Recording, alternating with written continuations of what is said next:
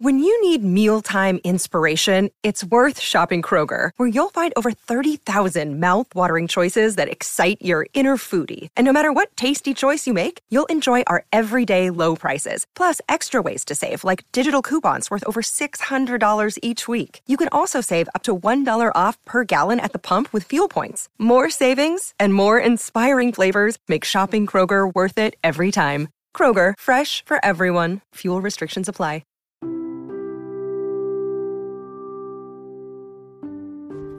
Hey there, welcome to the Tint. I'm your host, Scott Fellman, and it's time for another foray into the world of aquariums from a slightly different perspective. There's as many approaches to setting up aquariums as there are aquarists. I mean, sure, there's a few best practices and stuff where you can pretty much count on, and then there's some new approaches and steps you can take based on our collective newer experience, which we talk about quite a bit. Uh, in fact, we talk about quite a bit here about the process of setting up botanical style blackwater aquariums from scratch and the mindset, the research, the concepts, and the execution that's involved. However, we have a large number of customers and community members who have an existing aquarium and want to switch it over to a, a blackwater or a botanical style aquarium. And we receive a fair number of questions about this process, so I figure that maybe now is as good a time as any to sort of touch on it a little bit.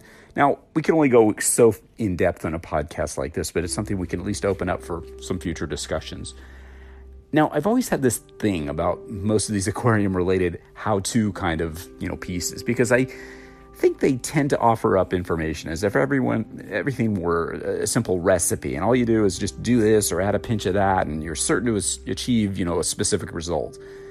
And you know as well as i do that with hundreds of possible variables in the equation an aquarium's no picnic. Nothing's a given. Even when you're considering trying to hit a narrow range of conditions with seemingly the right combination of actions. So with that disclaimer in mind we're going to at least look at the overall how to, and we can fill in the blank spaces in our specific situations with more customized approaches as needed. But here's sort of a, a good thing. So, if you have an existing aquarium, the first thing you need to do is you need to ask yourself when starting such a change is do the fishes which I keep come from this type of environment and nature? And am I willing to, t- to take the time to do it slowly? The answer to the first question is pretty obvious, and it's almost sort of insulting that I even mention it, but you know, due diligence or whatever. The second question is to me more interesting. In fact, it's as we say here in America, the whole ball game. Well, I probably say that everywhere too, but you know, anyway, you have to employ patience. You have to take the time. There's simply nothing to be gained by rushing this process.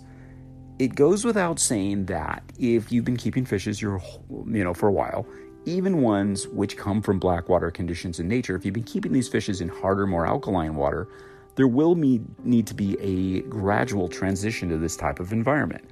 You know, although fishes are obviously quite adaptable, any kind of significant environmental change that you make is tough on the animal, and they need to be made slowly. We've talked about it before, but I'm also of the opinion that even, for example, tetras or other fishes that may have been bred commercially in so called tap water conditions, not necessarily soft and acidic or whatever, for the past few decades, still could benefit from being repatriated into more natural conditions. I don't believe that a few dozen generations of captive breeding could erase the genetic adaptations that these fishes have made through evolution over eons. I just don't. That being said, and the lofty goal of replicating, quote, natural conditions, unquote, aside, you're still putting your fishes from a stable situation through an environmental change, and this requires time. It's something that needs to be done carefully and thoughtfully over several weeks, in my opinion. I suppose the most fundamental, absurdly obvious question is do you want to lower the pH of the water, and if so, why? And is this a good idea? Is this something that you feel will benefit your fishes in some way? Yeah, seemingly dumb question, but when you embark on this kind of paradigm shifting environmental change to an existing tank and all of its inhabitants, it's pretty important to give this a lot of thought. If you're just doing it to be part of the, you know, fictitious sub 5 6.5 pH club or to, you know, humble brag on Instagram or do a video on TikTok about your cool soft acidic water tank or whatever, you really need to reassess things. That's not the right reason. Of course, once you've been able to address that fundamental issue, the next steps are perhaps the most important ones. Now, I'd start the conversion process by doing a sort of baseline assessment of the pH and alkalinity of my water. I make sure that I have sufficient filtration in place to accommodate, you know, some additional bioload, you know, decomposing leaves, stuff like that. You should also give some thought about what your target pH or alkalinity uh, levels are. If you're using tap water with a pH of like 8.2 and considerable carbonate hardness, for example, you need to consider how you might bring these measurements down. If you're using a substrate, which is known to buffer the, the tank, it's going to make the process uh, of lowering the pH significantly and extremely challenging, if not nearly impossible. You may consider a total substrate replacement. Uh, it's another process which can add extreme stress and biological challenges to your system. It's literally a go no go item, in my opinion. It may simply necessitate breaking down the tank and completely starting over, and then you're doing a new tank. So, kind of a different approach. And you should, in my opinion, be willing to make the infrastructure investment, pricey though it may be, in a reverse osmosis deionization unit, or at least in finding a source of good, consistent RODI water, like many fish stores will sell you that by the gallon or liter. The rationale here is that it's far, far easier to reduce the pH in water with little to no carbonate hardness than it is in, you know, hard alkaline water. It's a better canvas upon which you can work. If you aren't using RODI water in your current setup, you can even start gradually mixing some in without adjusting it or anything with your regular water exchanges. This will help gradually lower the carbonate hardness and pH. Slow steps. If you can get your water to around neutral, you know, 7.0, that's great. It's a great stepping off point for modifications to lower pH levels. Now, speaking of pH, I wouldn't shoot for the stars and try to get to 5.5 or something, you know, really low right out of the blocks. For that matter, I wouldn't obsess about any specific target number, really. Rather, I'd try to find a tight range that you could easily maintain. With the understanding that you need to do this over a period of weeks or months, even, I'd shoot for a modest pH level of like 6.7, 6.5 is your target range. Get a feel for operating the tank under these conditions and maintaining them consistently within that range. Once you've got a sort of handle on the pH and alkalinity and gotten them in range, you could begin the slow process of sort of fine tuning your habitat. Now, you might be, as, often, as I often am, surprised to find that botanicals and leaves, while impactful somewhat on the pH, will drop the pH levels much more slowly and to a lesser extent than you might think. And as I've mentioned many times over the years, if you have harder alkaline water, the impact will be even more minimal and the impact on carbonate hardness from botanicals is essentially nothing in my experience. You simply need to utilize other methods to reduce KH, like the aforementioned use of reverse osmosis deionized water. The other, probably insultingly obvious thing to be aware of is that even if the water looks dark brown, it's not necessarily, you know, pH 6.3 and 0 KH. I mean, tannins will stain the water in the absence of chemical filtration media to remove them. It may not significantly impact the pH, as we keep telling you, but you get that visual tint. And I know many hobbyists who are perfectly happy with that. You just want the look. Uh, hard alkaline tinted water is aesthetically beautiful, and the benefits of the humic substances imparted by the botanical materials must still be realized. I'm not aware of any studies done on the health impact to tropical fishes of tannins and humic substances in harder alkaline environments versus, you know, soft, al- soft acidic ones. So it's sort of an open topic, really perhaps one that you could make a meaningful observation or two about. When transitioning an existing aquarium, my tendency is to initially start with a relatively small quantity of materials, usually leaves, and then work into more durable botanicals like seed pods and stuff like that.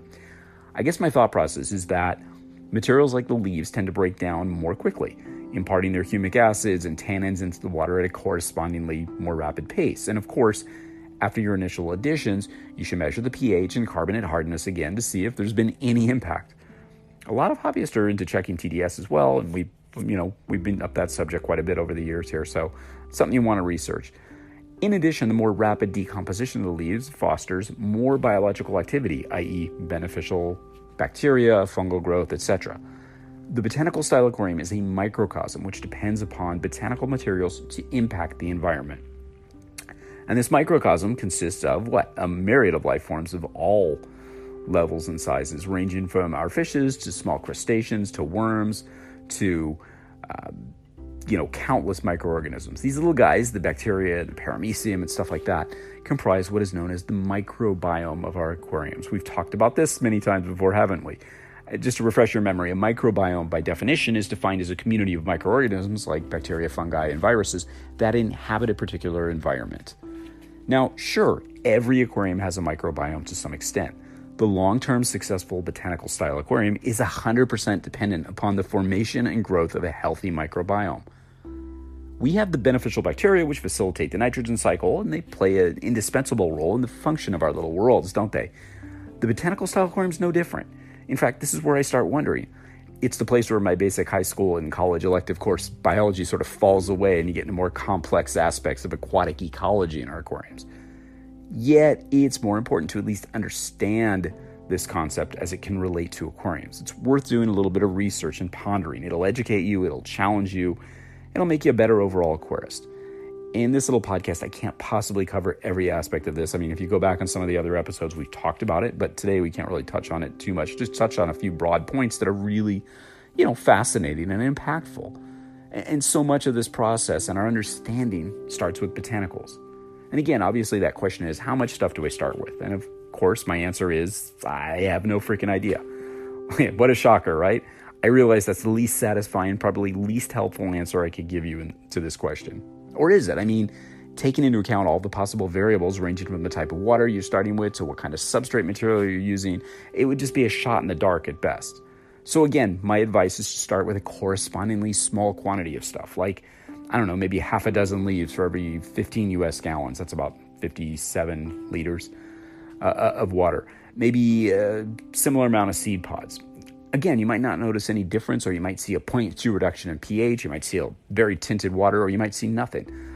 I recommend a digital pH meter for best accuracy to test this stuff. In fact, I recommend digital meters for just about anything that you can test for that they make a, di- a digital meter for because the tinted water that our aquariums feature typically renders the results of liquid test kits really challenging to interpret. So it's a good investment. Now, I'd make it a habit to add the same amount of materials, leaves initially, and then seed pods if you want to mix them in on subsequent additions. Do that at a regular interval, say every four or five days. Test again, see where you're at. And I would tend to shoot for not reducing your pH by more than, I don't know, 0.5 per week or maybe one point per week if you're really being aggressive. That's me, of course. Your fish's tolerance and your personal comfort level with doing so, it's totally your call. And it's really a matter of repeating this process until you hit your desired range. Again, notice I said range and not target pH or whatever. Personally, I've experienced far better results at manipulating pH in my water holding containers than I have in the aquarium. There's a little easier to control all the variables. The, and of course, the dynamic of transitioning an aquarium from hard and alkaline to soft and acidic is a process which occurs in both the tank and in the source water containers. We receive a lot of questions here um, about utilizing chemical filtration media while using botanicals. And again, there's no right or wrong here. I'll tell you from my personal experience that I like to use filtration materials like Seachem Renew or small amounts of activated carbon. You're like, seriously, Fellman, carbon? Yeah, really. And materials like polybiomarine polyfilter. I use those things on a full time basis in my aquariums. I do the secret is not to use as much, perhaps, carbon as one might say, because as the manufacturer might recommend, because it might remove some of the tint that you really want. But the reality is that organic scavenger resins, carbons, and materials like Renew, uh, you know, they're indiscriminate in the removal of stuff like human humic acids, tannins, and you know all those organic compounds released by the botanicals. But they also tend to moderate things you don't want, like ammonia and miscellaneous organics. How's that for a cop out on my part? falling back on miscellaneous, but stuff you don't want. Yeah, they might remove some of that visual tint, but they'll remove a lot less of it if you don't use the recommended dose per gallon that the manufacturer says. So, frankly, I've never done a serious test to see exactly how much of whatever chemical filtration media actually removed from the water. I just haven't. Being honest here. I'll bet not too many of you have either. I rely on the manufacturer's instructions and good old observation if you get the sort of feeling that this is hardly a scientific, highly choreographed, one size fits all process, you're totally right. It's really a matter of, uh, as the great aquarist author John Tullock once wrote, testing and tweaking. In other words, see what the hell's going on before making adjustments. Logical and time tested aquarium procedure for any type of tank. Now, the interesting thing that I've always found with my botanical style blackwater aquariums is that they tend to find their own equilibrium of sorts, a stable operating range that once you find yourself doing the same procedures, you know, regular water changes, additions of botanicals and media replacement, etc., uh, at regular intervals, they tend to remain highly consistent as long as you keep them up. I've talked repeatedly about the what I feel are unwarranted fears that people have about, you know, precipitous pH drops and crashes and stuff like that. And honestly, without getting into minute arguments about all kinds of crazy stuff, I think most of these things are mitigated by consistency, by patience, by taking small steps, testing regularly, documenting and repeating them. I think most of these so called crashes are caused by our own incompetence and mistakes. I believe that pretty much every one of the anomalous pH crashes and disasters that we've heard in regard to blackwater aquariums and botanical aquariums has been directly attributable to operator error. in other words, failing to be consistent, diligent, and conservative. Tanks simply don't crash by themselves, in my experience. I've just never had it happen, and I've kept tanks since I was four years old. I've not ever had a tank crash, and I've done some pretty stupid things. They fail as a result of something we did or did not do failure to slow down, failure to measure, failure to observe or continue to, you know, follow procedures that have been giving us consistently good results. In my experience, tanks will typically show signs, they'll develop trends and demonstrate the manifestations of issues gradually if you're attuned to them. That's why observation is so important. Botanical style and blackwater aquariums are not set and forget systems. That's exactly like reef aquariums, planted, you know, tanks, Mbuna systems, discus tanks, etc. It's no different. You need to observe and you pivot as situations dictate. A sort of yin and yang, if you will, between pushing the limits and playing it safe. And you have to ask yourself if this type of active tank management lifestyle is for you, if it's something you really want to do. Now, within the things are awesome range and the oh shit range, there's a ton of room for experimentation and research best practices in terms of how much stuff to add, when to add it, when or if to remove it, etc., etc. It's all still the subject of a lot of discussion among members of our community, and they're evolving daily. There are, as we mentioned before, no specific recipes to follow. In fact, embarking on this podcast was probably a fool's errand because it's such a broad topic and it changes constantly. But really, only those emerging best practices developed by those of us who have ventured along this path are what you have to work with. We can tell you about the benefits, show you how to prepare botanicals, advise you about husbandry, and warn you of the things that can go wrong, but the rest is up to us as individual hobbyists. And that's not the only challenge, but in my opinion, it's also the appeal of this type of aquarium. We all have an opportunity to contribute to the state of the art, to increase our body of knowledge about how these systems operate, to unlock manifold benefits and potential pitfalls of botanical style aquarium practices. It's not for everyone. Not everyone likes the look, not everyone likes the work and the effort required. There's still many unknowns and no one real way to achieve success, no cookie cutter thing here. However, for those who choose to walk on this most interesting path, the potential rewards for us, and most important for our fishes, are huge. This podcast was, out of necessity, the most cursory look at the topic of transitioning, and it probably left off a lot of topics because I tend to meander, as you know. But I hope it opens up more discussion on this seemingly popular topic within our community. So let's continue the discussion. Let's continue to refine the techniques and learn together. Learn from our mistakes, learn from our successes, talk about them, and grow. Stay excited, stay conservative, stay experimental, stay diligent, stay skeptical, stay hopeful, stay thoughtful, and always stay wet. Until next time, this is Scott from Tannin Aquatics. Thanks for spending part of your day with me. I look forward to seeing you on the next installment of The Tint.